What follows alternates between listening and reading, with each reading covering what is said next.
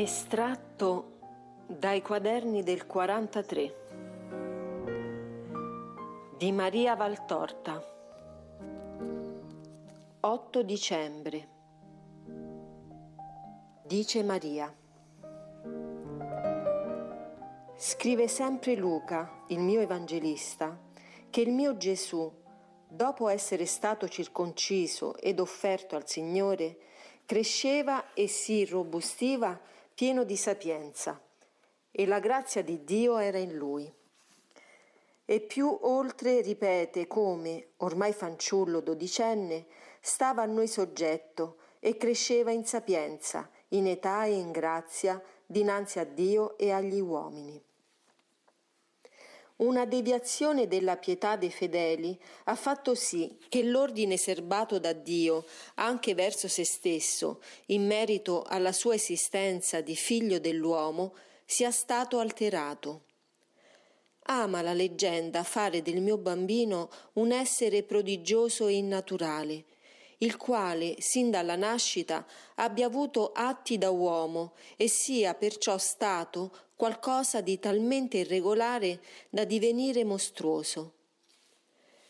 Questa pietà errata non è punita da Dio, il quale vede e compatisce la stessa e la giudica opera di un amore non perfetto nella forma, ma sempre gradito perché sincero ma io voglio parlare a te del mio bambino così come era quando, senza la sua mamma, non avrebbe potuto fare nulla.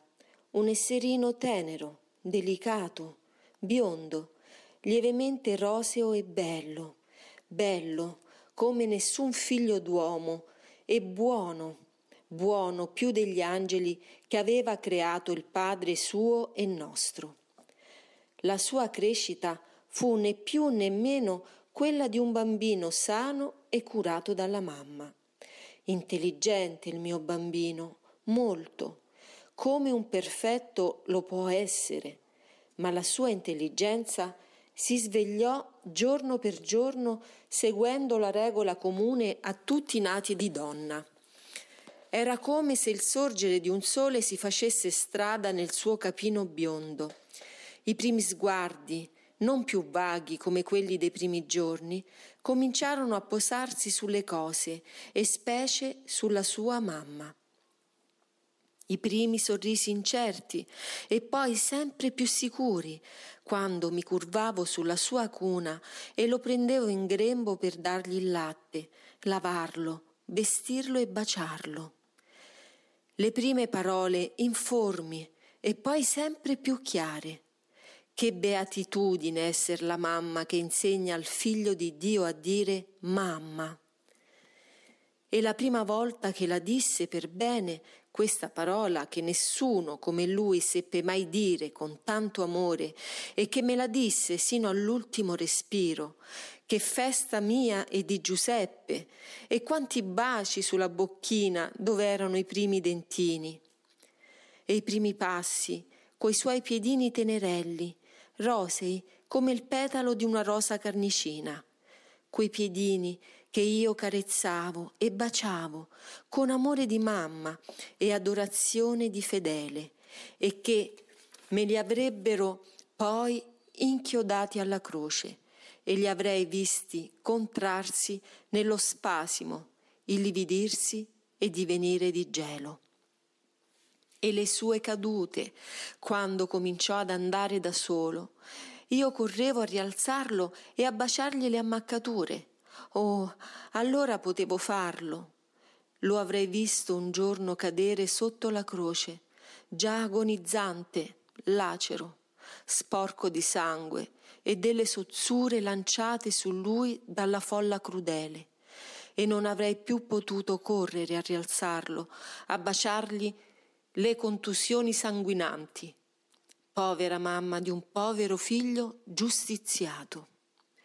E le sue prime gentilezze, un fiorellino colto nell'orticello o per via e portato a me, uno sgabellino trascinato ai miei piedi perché fossi più comoda, un raccogliere un oggetto che m'era caduto e il suo sorriso, il sole della nostra casa, la ricchezza che copriva di seta e oro le nude pareti della casetta mia. Chi ha visto il sorriso del mio figlio ha visto il paradiso in terra, un sorriso sereno finché fu bambino, un sorriso sempre più pensoso fino ad essere mesto mano a mano che si faceva adulto, ma sorriso sempre per tutti. E fu una delle ragioni del suo fascino divino, per cui le turbe lo seguivano incantate. Il suo sorriso era già parola d'amore. Quando poi al sorriso si univa la voce che più bella il mondo non ebbe, anche le zolle e gli steli del grano fremevano. Era la voce di Dio che parlava, Maria, e fu un mistero che solo le imperscrutabili ragioni di Dio spiegano, come Giuda e i giudei poterono, dopo averlo udito parlare, giungere a tradirlo e ad ucciderlo. La sua intelligenza, sempre più aperta, sino a raggiungere il perfetto, mi incuteva ammirazione e rispetto, ma era talmente temperata di bontà che non mortificò mai nessuno. Dolce figlio mio, che fosti dolce con tutti, e specie con la tua mamma. Fatto giovinetto, io mi interdicevo di baciarlo, come quando era piccino, ma non mi mancò mai il suo bacio e la sua carezza. Era egli che sollecitava la sua mamma, di cui comprendeva la sete d'amore, a bere la vita, baciando le sue carni sante, a bere la gioia. Prima dell'ultima cena venne a trarre conforto dalla sua mamma e mi stette appoggiato sul cuore come quando era bambino. Si volle saturare di amore di mamma per poter resistere al disamore di tutto un mondo. Dopo lo ebbi sul cuore già gelido e spento nelle livide luci del venerdì santo. E vedere il mio sempre bambino, perché per una mamma il figlio suo è sempre un bambino, e tanto più lo è quando è sofferente o spento, vedere il mio bambino fatto tutto una piaga, sfigurato dal patire subito, incrostato di sangue, nudo, squarciato fino al cuore, vedere ferma quella bocca benedetta che aveva avuto solo parole sante, quegli occhi adorati il cui sguardo era una benedizione, quelle mani che non si erano mosse che per lavorare, benedire, guarire, carezzare, quei piedi che si erano stancati per cercare di radunare il suo gregge e che il gregge aveva trafitti. Fu uno strazio sconfinato che dilagò sulla terra per redimerla e in base ai firmamenti che rabbrividirono di pietà. Tutti i baci che avevo nel cuore e che nelle forzate separazioni di quegli ultimi tre anni non avevo potuto dargli, glieli ho dati allora. Non una lividura restò senza bacio e lacrime, e solo io so quale numero raggiunsero. Baci e pianto lavarono per primi il suo corpo spento. Né mai mi bastava di baciarlo prima di vederlo scomparire sotto gli aromi, il sudario, la sindone e le bende, e per ultimo oltre la pietra ribaltata sulla chiusura del sepolcro. Ma la mattina della risurrezione potei contemplare il corpo glorificato del figlio mio. Entrò col raggio del sole, inferiore a lui di splendore, e lo vidi nella sua bellezza perfetta. Mio, perché io l'avevo formato, ma Dio perché ormai egli aveva superato l'ora umana e tornava al Padre, portando nei cieli me con la sua carne divina, modellata nel seno mio a mia umana somiglianza. Non ci fu per la sua mamma il divieto avuto per Maria di Magdala. Io lo potevo toccare. Non avrei contaminato con la mia umanità la sua perfezione che saliva ai cieli perché quel minimo di umanità che avevo nella mia condizione di immacolata concezione s'era arso come un fiore gettato in un incendio nel rogo espiatorio del Golgota. Maria, donna, era morta col figlio suo. Ora rimaneva Maria anima, ardente di salire col figlio al cielo ed il mio abbraccio venerabondo non poteva turbare la divinità trionfante. Oh benedetto per quel suo amore, che se dopo ho sempre avuto presente il suo corpo straziato ed il ricordo di quella tortura ancora non ha perduto il suo aculeo, la rimembranza del suo corpo glorificato, trionfante, bello, di una bellezza divina e maestosa che è la gioia dei cieli, fu il mio perenne conforto durante i troppo lunghi giorni del vivere mio e fu mio perenne anelito terminare la vita per rivederlo. Maria, da due ore è iniziata la mia festa e ti ho tenuta con me, facendoti conoscere il mio Gesù. Ora riposa, guardando coloro che ti amano e che ti aspettano e vedendo la bellezza che fa il gaudio dei santi. Lo stesso 8 dicembre, alle 6 antemeridiane, dice Maria. Quando nell'ira del venerdì santo mi incontrai col figlio mio ad un crocivia che menava al Golgota, nessuna parola uscì dalle nostre labbra, fuorché mamma, figlio. Intorno a noi stava la bestemmia, la ferocia, lo scherno e la curiosità. Inutile davanti a queste quattro furie esporre il cuore con i suoi palpiti più santi si sarebbero precipitate su esso a ferirlo più ancora perché quando l'uomo tocca la perfezione del male è capace non solo del delitto verso i corpi, ma anche verso il pensiero e il sentimento del suo simile. Ci guardammo. Gesù, che aveva già parlato alle donne pietose, incitandole a piangere sui peccati del mondo, non mi guardò che fissamente attraverso il velo del sudore, del pianto, della polvere, del sangue, che facevano crosta alle sue palpebre. Sapeva che io pregavo per il mondo e che avrei voluto piegare il cielo in un suo soccorso, alleviandogli non il supplizio, poiché questo doveva essere compiuto per decreto eterno, ma la durata di esso, lo avrei voluto piegare a costo di un mio martirio di tutta la vita, ma non potevo. Era l'ora della giustizia.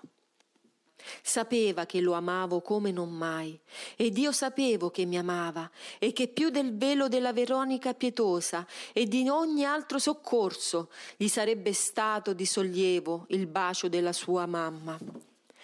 Ma anche questa tortura ci voleva per edimere le colpe del disamore. I nostri sguardi si incontrarono, si allacciarono, si divisero, lacerando i cuori nostri. E poi la calca travolse e sospinse la vittima verso il suo altare e lo nascose all'altra vittima che già era sull'altare del sacrificio e che ero io, madre dolorosa.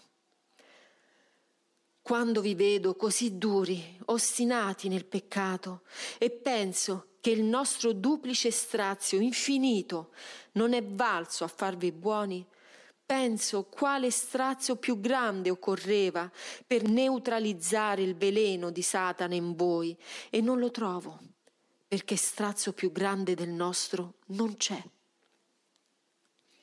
Ho tenuto dal momento della mia immacolata concezione, il capo di Satana sotto il mio calcagno di senza colpa.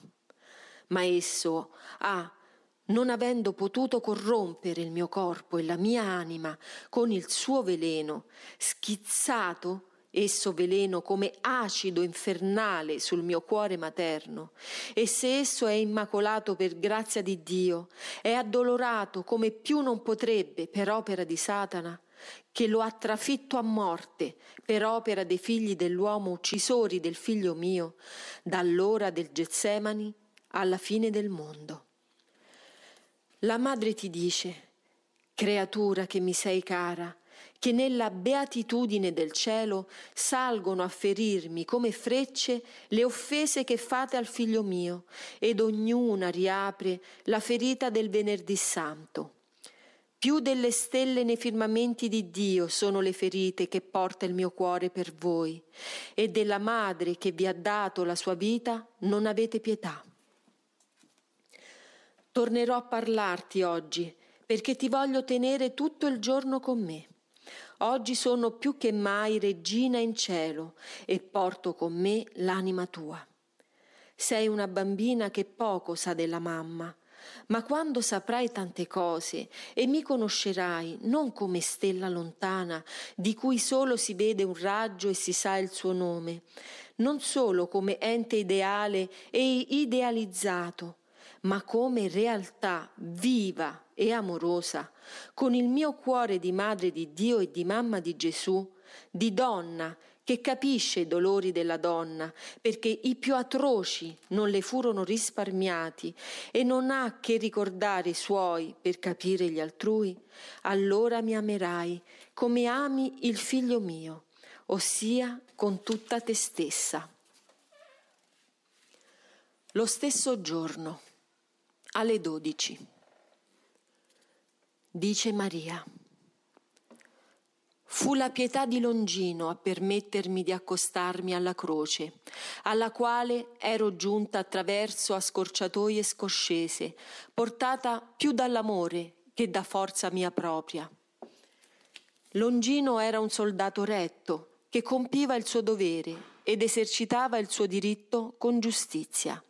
Era perciò già predisposto ai prodigi della grazia io per quella sua pietà gli ottenni il dono delle stille del costato ed esse gli furono battesimo di grazia, perché la sua anima aveva sete di giustizia e verità. Gli angeli avevano detto nell'alba natale di Gesù, pace in terra agli uomini di buona volontà nel tramonto del giorno mortale del Cristo. Il Cristo stesso dava a quest'uomo di buona volontà la sua pace. E Longino fu il primo figlio natomi dal travaglio della croce perché Disma fu l'ultimo redento per la parola di Gesù di Nazareth, come Giovanni ne fu il primo. E potrei dire che egli, col suo cuore di giglio di diamante acceso dall'amore, fu la luce nata dalla luce, e le tenebre non poterono mai offuscarla. Io non avevo fatto che prendere questo figlio di Cristo dalle mani del figlio mio, dando inizio al ciclo della mia maternità spirituale con un fiore che già s'era sbocciato al cielo della mia maternità spirituale nata come rosa purpurea dalle palme inchiodate al tronco della croce, così diversa dalla candida rosa di Letizia di Cana, ma ugualmente data dall'amore del Cristo alla sua mamma per gli uomini e dall'amore del Cristo agli uomini per la sua mamma che non avrebbe più avuto il figlio. Un miracolo d'amore segnò l'era dell'evangelizzazione, un miracolo d'amore quella della redenzione, perché tutto quanto viene da Gesù mio è amore e tutto quanto viene da Maria è pure amore. Il cuore della mamma non differisce da quello del figlio, altro che nella perfezione divina. Dall'alto della croce erano scese lente le parole, spaziate nel tempo come battere d'ore ad un orologio celeste, ed io le avevo tutte raccolte, anche quelle che a me meno si riferivano, perché anche un sospiro del morente era raccolto, bevuto, aspirato dal mio udito, dal mio occhio, dal mio cuore. Donna, ecco tuo figlio. E generati dal mio dolore ho dato figli al cielo da quel momento. Parto virginale come il mio primo, questo mistico parto di voi per lui. Io vi do alla luce dei cieli attraverso il mio figlio e il mio dolore. E questo generare che ebbe principio da quelle parole, se non ha ululi di carne squarciata, perché la mia carne era immune da colpa e dalla condanna del generare attraverso al dolore, il cuore squarciato ululò senza voce, col singulto muto dello spirito, e posso dire che voi nascete attraverso il varco aperto dal mio dolore di madre nel mio cuore di vergine. Ma la parola regina di quel crudele pomeriggio d'aprile era sempre una, mamma. Conforto del figlio solo a chiamarmi, poiché sapeva quanto l'amavo e come lo spirito mio ascendesse sulla sua croce per baciare il mio santo torturato sempre più sovente ripetuta e più straziantemente ripetuta mano a mano che lo spasimo cresceva come marea che monta. Il grande grido di cui parlano gli evangelisti fu questa parola. Aveva tutto detto e tutto compiuto aveva affidato lo spirito al Padre suo ed invocato il Padre sul suo smisurato dolore ed il Padre non s'era mostrato a questo, nel quale sino a quell'ora si era compiaciuto e che ora, carico dei peccati di un mondo, era guardato con rigore da Dio. La vittima chiamò la madre, con urlo di lacerante dolore che trafisse i cieli, facendone piovere perdono, e che trafisse il mio cuore, facendone piovere sangue e pianto.